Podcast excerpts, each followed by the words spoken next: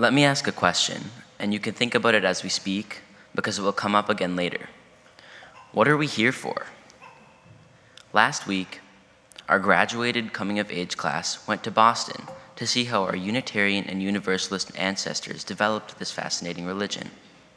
We saw old and new churches, got to tour historic houses, and ring the bells of Arlington Street Church. But the most impactful moment of the trip, for me, was our visit to the Harvard School of Divinity.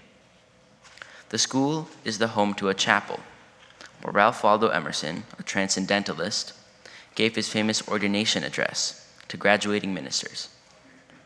We got to attend a service in the very same chapel, created by the current Divinity School students.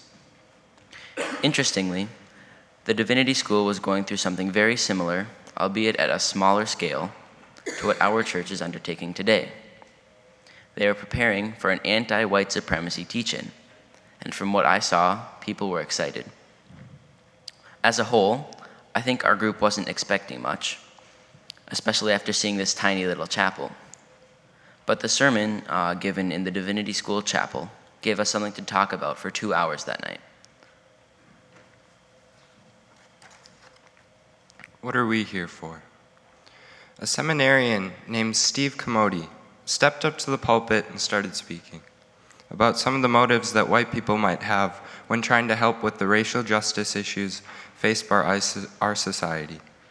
He noted that these motivations are often hard to rely on during actual actions or a protest and won't sustain us. The first motivation is to rid ourselves of the guilt of white supremacy and our white benefit at the expense of people of color.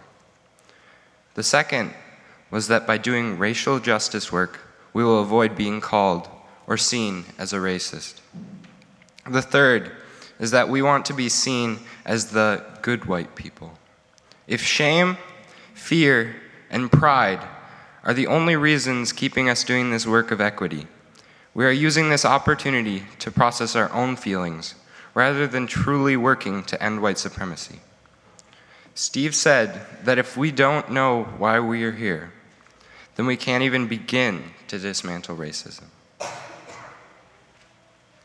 What are we here for?